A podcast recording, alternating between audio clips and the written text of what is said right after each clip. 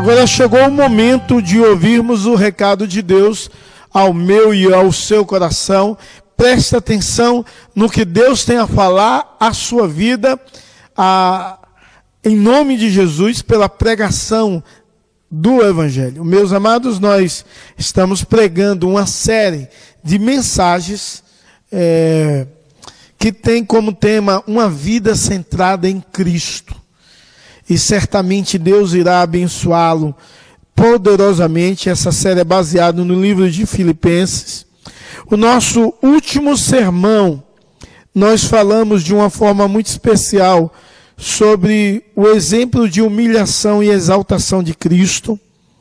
O exemplo de humilhação foi o capítulo 2, do verso 5 ao verso 11. O exemplo de humilhação de Cristo nos ajuda. O exemplo de exaltação de Cristo nos ajuda a viver. O exemplo de exaltação de Cristo nos ajuda a, a nos encoraja a continuar firmes na fé, sabendo que um dia o nosso Deus nos exaltará. Porém, hoje eu quero convidá-lo a abrir a palavra de Deus em Filipenses 2, do verso 12 ao verso 18. Filipenses 2, do verso 12 a 18. Diz assim: Assim, meus amados irmãos, como vocês sempre obedeceram, não só na minha presença, porém muito mais agora na minha ausência. Desenvolva a sua salvação com temor e tremor, porque Deus é quem efetua em você tanto querer como realizar, segundo a sua boa vontade. Faça tudo sem murmurações, nem discussões para que sejam irrepreensíveis, puros, filhos de Deus inculpáveis no meio de uma geração perverta, perversa e corrupta, a qual você brilham como luzeiro no mundo. Preserve a palavra da vida, assim no dia de Cristo podereis me gloriar de que não corri em vão, nem me esforcei inutilmente.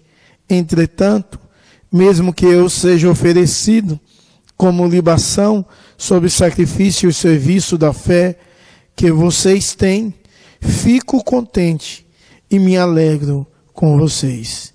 Assim também vocês, pela minha razão, fiquem contentes e se alegrem comigo. Que o Senhor nos nossos corações aplique a porção da palavra lida em nome de Jesus e para a glória do Senhor. Irmãos, nós iremos meditar sobre o seguinte tema: a prática da vida cristã. Amém? A prática da vida cristã. E o apóstolo Paulo, eh, nessa carta aos Filipenses, ele usa muita prática. Ele fala muita teologia na forma prática da teologia. A prática da vida cristã é, é viver o Evangelho, viver o que a palavra de Deus ensina, viver a verdade de Deus, é o que Deus deseja para a minha vida e para a sua vida. Agora, é necessário entender que esses versos, verso 12 ao 18, vai trabalhar basicamente, de forma simplória, mais geral, é, resumida, vai, base, vai trabalhar basicamente dois temas, que podemos resumir com duas palavras: cresça e apareça. Porque o apóstolo Paulo vai falar sobre crescimento da vida cristã e sobre testemunho, a forma de aparecer no mundo como luzeiros de Deus, e ele vai usar essa metáfora de luzeiros de Deus que brilha para dar uma conotação de aparecer, de ser notado, de ser visto, em nome de Jesus e para a glória do Senhor. O verso 12 diz assim: Assim, meus amados, como vocês sempre obedeceram, não só na minha presença, porém muito mais agora na minha ausência, de, desenvolva a sua salvação com temor e tremor. Bom, em primeiro lugar, da prática, a prática da vida cristã aponta a necessidade de obediência. O apóstolo Paulo começa citando assim, amados, que obedeceram quando eu estava com vocês e também na minha ausência tem sido obediente. Ele fala da necessidade da igreja obedecer a Cristo. Olhando o nosso exemplo máximo, olhando o nosso exemplo e estímulo de obediência a Cristo que foi obediente até a morte e morte de cruz. Então, em primeiro lugar, há uma necessidade da igreja obedecer os princípios de Deus, não só quando estão diante do pastor ou de um oficial da igreja, não só quando estão no culto, mas em todos os momentos da sua vida. Quando você faz o negócio, quando você conversa com alguém, quando você está em um lugar onde não tem ninguém da igreja, onde não tem ninguém que te conhece, e você pensa, ah, eu vou extravasar. Isso não é cristianismo. O cristianismo leva uma necessidade de obediência. A seguir o modelo de Cristo, e a entender que precisamos ter um, um, um, não só uma necessidade de obediência em ver o, o exemplo de Cristo, mas ter uma, um exemplo, uma firmeza, uma integridade na vida. A tal ponto que em qualquer lugar, falando com qualquer, com qualquer pessoa, estando distante ou próxima, estando perto de gente conhecida ou não, eu possa ser íntegro eu possa ser santo e eu posso continuar obedecendo os princípios de Deus. Versos 2. O verso 2, o verso 12 também vai falar sobre desenvolva a sua salvação com temor e tremor. Aí há uma ideia que nós precisamos não só obedecer em qualquer situação, mas precisamos trabalhar a salvação. E, e, essa ideia de desenvolver a salvação, ou de crescer a salvação, é, é uma ideia é, que não soa bem aos nossos ouvidos. Não soa bem por alguns motivos. Primeiro, é porque nós sabemos que a salvação é algo de Deus. Só quem pode salvar, só quem pode dar a salvação é Deus. Né? Mas se é Deus, então não há nada que eu faça de bom, ou a, mesmo que eu doa todo o meu corpo, todo o meu dinheiro, tudo que eu tenho para os pobres, não há nada que eu faça que possa me garantir a salvação. O que me garante a salvação é o que Cristo fez na cruz. Mas de que maneira eu devo trabalhar a salvação? Já ao desenvolver, usando o termo bíblico, de que maneira eu vou desenvolver a salvação? Já que, já que a salvação é uma obra de Deus, já que a salvação não depende de mim, a ideia do apóstolo Paulo da, do desenvolver da salvação é uma ideia que passa pelo entendimento da soberania de Deus, do domínio de Deus, mas da responsabilidade humana com aquilo que Deus deu. A salvação é presente de Deus e aqui no texto diz: desenvolva a sua salvação.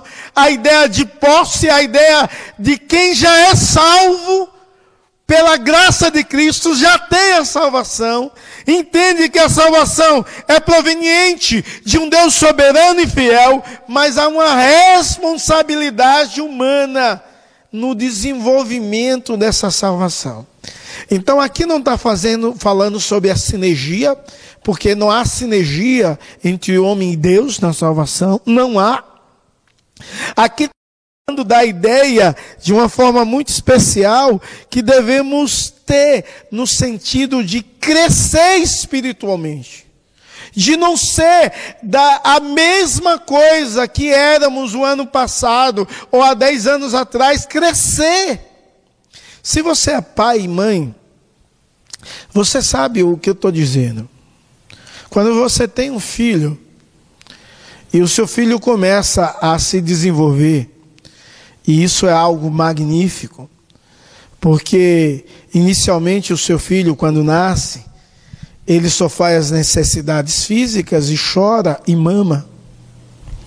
Mas depois de um tempo você vai ver que ele vai endurecendo os seus músculos. E quando você bota o seu filho no berço, ou filha, ela começa a inicialmente ficar numa posição de quatro. E ela não consegue engatear. Mas ela consegue se balançar e fica de quatro se balançando. Mas ela não fica só nessa posição e ela se agrada porque é uma conquista. A, a, a sua criança, no desenvolvimento dela, vai fazer com que ela comece a se da, fazer outros movimentos, mexer a mão, a perna, o braço e começar a se locomover-se ainda de quatro. E ali é, é, é tão é, dá tanta satisfação para os pais e para a criança, com certeza, que ela continua a desenvolver-se. Vai se firmando cada vez mais os seus músculos, suas pernas, vai pegando cada vez mais coordenação. E daqui a pouco a criança está andando e isso é tão belo e bonito, porque inicialmente ela vai estar andando com o pai e a mãe segurando no, em uma das mãos, primeiro com as duas, depois em uma só. E, e, e, dá tanto prazer à criança que ela quer o tempo todo ficar e não há energia no, no pai para isso e na mãe. Até que ela começa a andar sozinha, um pouco sem equilíbrio, anda para frente e para trás, sem coordenação motora, é, cai um pouco de lado, até que ela começa a andar perfeitamente e depois correr e fazer todas as coisas sozinha. Isso é um desenvolvimento natural. Quem deu a vida a ela foi Deus, Deus foi o soberano, mas ela teve um crescimento natural e é necessário que na fé cristã seja assim. Você possa crescer espiritualmente. Você possa crescer é, é, na sua vida em se tornar maduro. Você possa experimentar não só mais comer mingau, mas você possa experimentar comer outras coisas. Ou seja, é, aprender mais da verdade de Deus, dos princípios de Deus e viver mais para a glória de Deus. Então a intenção do apóstolo Paulo, quando diz desenvolva a sua salvação, é trabalhe para que você possa crescer e desenvolver de forma madura, que você não possa ser um menino na fé, guiado por qualquer vento de doutrina, mas você possa ser um homem, uma mulher de Deus, homem e mulher, que cada vez mais cresce espiritualmente, que cada vez mais vive em sabedoria, em retidão e em temor e tremor diante de Deus, ou seja, em reverência diante do Senhor, porque você não é mais um menino na fé, você não é mais uma criança, você deve respeitar a Deus e ao mesmo tempo você deve temer o Deus Todo-Poderoso, Deus fiel, você deve tremer diante desse Deus e da sua majestade e da sua grandiosidade, do seu agir, do seu poder e reverenciá-lo pelaquilo que Ele é. E Ele é Deus soberano, Ele é Deus fiel, Ele é Deus verdadeiro, é um Deus que tem todo poder, todo domínio. Em terceiro lugar, nós precisamos, de uma forma muito especial, como homens e mulheres de Deus, como povo de Deus, devemos saber que Deus age em nós. E, e isso é magnífico quando compreendemos que Deus age em nós. Sabe por que é magnífico? Porque quando lemos o verso 13, que diz assim: Porque Deus é quem efetua em você tanto querer como realizar, segundo a sua boa vontade. É maravilhoso quando entendemos que Deus age em nós. E, e, e, por quê? Porque é Deus que faz o que Ele quer, Ele é o Deus Todo-Poderoso, mas Deus só age em nós quando o Espírito Santo operou em nós. Para Deus agir através de nós, é necessário Deus agir em nós, e foi assim com todos os homens e mulheres da Bíblia. Quando Deus agiu na vida deles, eles viraram um instrumento de Deus, a retrato de Moisés. Moisés sabia que Deus tinha algo na vida dele, mas só foi manifesto que Deus tinha na vida de Moisés quando Deus agiu nele. Quando Deus o chamou, o encontrou, trabalhou, mudou, transformou sua vida, mudou sua história. Só a partir daí que ele virou um instrumento de Deus. Quando nós vemos a história de Davi, nós ficamos maravilhados, porque Davi ele foi ungido rei e só 40 anos depois começou a reinar. Quando Deus age em nós, no tempo dele, ele manifesta o seu agir em nós, ele nos usa como instrumento. E nesse texto, é, é, podemos ver que o que Deus age em nós é a ação do Espírito Santo em nossa vida, nos capacitando com poder através da Sua palavra, através de uma vida de oração e sofrimento. Então há três coisas, há três coisas que o Espírito Santo opera em nossa vida. Através da Sua palavra, falando aos nossos corações, através da nossa oração, intercedendo ao Pai, e através do sofrimento. Do sofrimento, trabalhando e moldando as nossas vidas, e isso é um poder e ação do Espírito Santo que faz com que eu e você, em meio ao sofrimento, possa responder a Deus em adoração, em vez de murmuração. Possamos responder a Deus com gratidão. Possamos responder a Deus com amor. E, e, quando entendemos que um, um, uma das coisas que Deus opera em nós é através da Sua palavra, e compreendemos que a palavra de Deus é inspirada, é infalível, é inerrante, ela tem toda a autoridade, e vivemos o que a palavra de Deus diz, nós somos fortalecidos pela manifestação do agir do poder de Deus através do Espírito Santo em nossas vidas. Então precisamos acolher a palavra, precisamos estudar a palavra, precisamos meditar na palavra e precisamos viver a palavra. Precisamos ter também uma vida de oração, irmãos. Que é uma das formas que o poder de Deus age em nossas vidas depois de convertidos. É uma ação do Espírito Santo. E precisamos então praticar e termos uma vida de oração.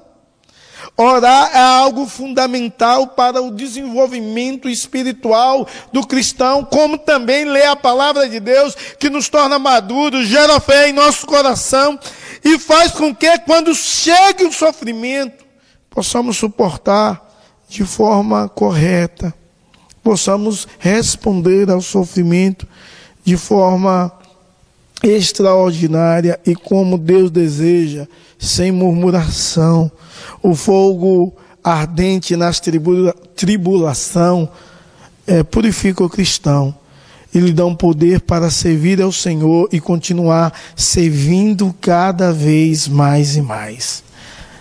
Em quarto lugar, nós precisamos viver a prática da vida cristã de uma forma tão magnífica e extraordinária que nós devemos ser testemunhas. Ou, ou, ou seja, devemos testemunhar Deus. E o verso 14 ao 16 diz: Faça tudo sem murmuração e nem discussões, para que sejam irrepreensíveis, puros, filhos de Deus inculpáveis no meio de uma geração pervertida e corrupta, na qual vocês brilham como luzeiro no mundo, preservando a palavra da vida. Assim, no dia de Cristo, poderei me gloriar do que não corri em vão e nem me esforcei inutilmente. Que coisa linda! O apóstolo Paulo fala que nós devemos ser testemunha. E a testemunha de Deus, ela não vive com murmuração ou contenda. A testemunha de Deus, ele, ele brilha aonde que ele está. Ele é luz do mundo. Então, ele tem um, uma posição diferenciada. Tem gente que murmura demais, que fazem com que outras pessoas dizem, essa pessoa é crente, reclamando, reclama desse jeito. Essa pessoa é crente, se mete em tantas discussões, divisões partidarismo, vanglória. Nós precisamos viver a vida cristã na prática, sendo uma testemunha, em todo momento sendo um adorador, em todo momento sendo agradecido. E a ideia de murmuração e contenda é uma ideia interna e externa. Quando Deus transforma a nossa vida, nós somos agradecidos a Deus. Nós entendemos que em tudo há um propósito, há um plano de Deus. Deus está dirigindo todas as coisas e Ele age com poder e glória. E depois de dizer isso, porque é necessário compreendermos que a palavra de Deus diz que nós somos espetáculos para o mundo, é necessário você entender que você é luz. Luz em um mundo em trevas. E essa ilustração foi uma ilustração que o nosso Senhor e Salvador Jesus Cristo usou. O Senhor Jesus, no Sermão do Monte, ele diz: Vós sois a luz do mundo. Não se acende uma candeia e coloca embaixo de uma cama, mas no lugar mais alto de uma casa. Assim brilha a vossa luz diante dos homens para que veja as suas boas obras e glorifique ao vosso Pai que estás nos céus. Quando Jesus dizia isso, Jesus estava dizendo que você deveria testemunhar, que você deveria ser exemplo de quem adora e quem é grato a Deus. Você não deveria ser um murmurador e não deveria entrar em divisões e discussões inúteis, infrutíferas, mas você precisava brilhar com a luz de Cristo e é o mesmo exemplo que o apóstolo Paulo fala. É sobre brilho, assim brilha a vossa luz, apareça diante das pessoas, para que as pessoas possam ver Deus na sua vida. O verso 15 é muito, muito feliz com isso e com o resultado você será irrepreensível, sinceros, filho de Deus e sem culpa. Não carrega nenhum sentimento de culpa porque você é perdoado pelo por Cristo e pelo sacrifício de Cristo. E mais uma vez, no verso 16, ele vai exaltar a palavra e ele vai estimular a preservação da palavra, ou seja, a viver a palavra de Deus, a viver o evangelho. A prática da vida cristã inclui a vida e a vida no evangelho o evangelho na vida. Em quinto, em último lugar, o que esses versos nos ensinam é que nós devemos ter alegria diante da morte. E o apóstolo Paulo, no verso 17 e 18, ele vai dizer que o seu corpo está oferec sendo oferecido como libação. Ele faz uma alusão a um sacrifício, a um ritual de oferta, de holocausto, que a sua vida está sendo oferecida. Mas ele se alegra com isso. E ele não só se alegra com isso, mas no verso 18, ele convida a igreja de Filipos a se alegrar com ele em meio a essa situação e ter a mesma postura. Ter alegria diante da morte é algo muito difícil e duro, mas é o que Paulo estava vivendo, porque ele tinha a certeza que o viver é Cristo e o morrer é lucro. Ele estava pronto para morrer por causa do Evangelho, pronto para morrer por amor a Deus. Ele tinha plena certeza que Deus já tinha operado nele a salvação, que é algo que só Deus dá. Não existe nada que você faça que possa te fazer salvo, a não ser o que Jesus fez por você na cruz. Então, a vida e o serviço e o, seu corpo como oferta a Deus, para Ele, seria algo extraordinário. Seria como uma oferta ao Senhor. a sua morte, porque ele estaria com Deus. Então isso causa alegria na vida de Paulo. Isso causa alegria é, no seu coração em entender que ele cumpriu o propósito da vida, que é glorificar a Deus e gozá-lo para sempre. A prática da vida cristã inclui alegria em meia morte, inclui certeza de salvação, inclui desenvolvimento na santificação, inclui a responsabilidade humana diante do que Deus nos deu e do que Deus nos fez através de Jesus Cristo. E a vontade de Deus é que você viva, viva para a glória dele. Tenha necessidade de obedecer. Trabalhe a sua salvação. Devemos saber que Deus age em nós para depois agir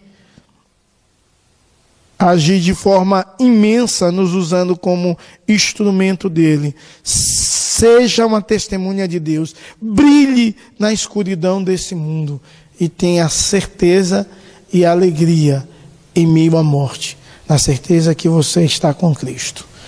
E esteja pronto para morrer e viva para servir a Deus, sendo o seu corpo uma oferta suave, um culto ao nosso Deus. Em nome Jesus e para a glória do Senhor. Você é convidado, não só hoje, não só a semana que vem, mas todos os dias da sua vida, viver o que a palavra de Deus nos ensina a viver.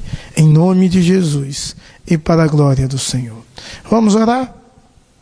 Senhor, nós te louvamos e te agradecemos pela tua bondade, teu amor, direção, pelo teu cuidado e pela provisão do teu Espírito manifesta a tua graça, age com poder, age é, tremendamente em nossas vidas e em nossos corações. E ajuda-nos, ó Deus, a sermos luz em meias trevas, para que possam ver as nossas boas obras e glorifique ao Senhor que está nos céus. Nós sabemos que nós não somos salvos pelas obras, mas somos salvos em Cristo Jesus para fazermos as boas obras. Ajuda-nos a crescermos espiritualmente. Não permita que o teu servo e tua serva sejam um eterno menino na fé. Alguém, ó oh Deus, que não é firmado e que não tem prazer na vida, na leitura da tua palavra, na vida de oração. Alguém que não entende que o sofrimento faz com que cada vez mais nos tornamos maduros diante do Senhor e respondamos ao Senhor, segundo a tua santa vontade, e sempre sobre o teu agir. Em nome de Jesus e para a glória do Senhor. Amém e amém. Que Deus te abençoe, que você possa viver o Evangelho. Em nome de Jesus, que você possa ter uma prática da vida cristã de forma tão extraordinária que pessoas possam ser impactadas por Cristo em sua vida, que você venha crescer na fé e que você venha aparecer no sentido de brilhar, mas Cristo ser notado em você. Em nome de Jesus e para a glória de Deus. Receber a bênção do Senhor. O meu desejo é que você tenha uma semana abençoada, uma semana de paz, de vitória, onde você possa testemunhar sempre da verdade de Deus. Em nome de Jesus e para a glória do Senhor.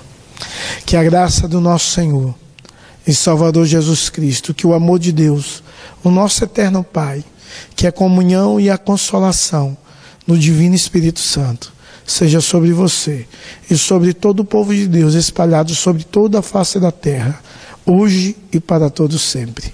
Amém e amém. Deus os abençoe, em nome de Jesus.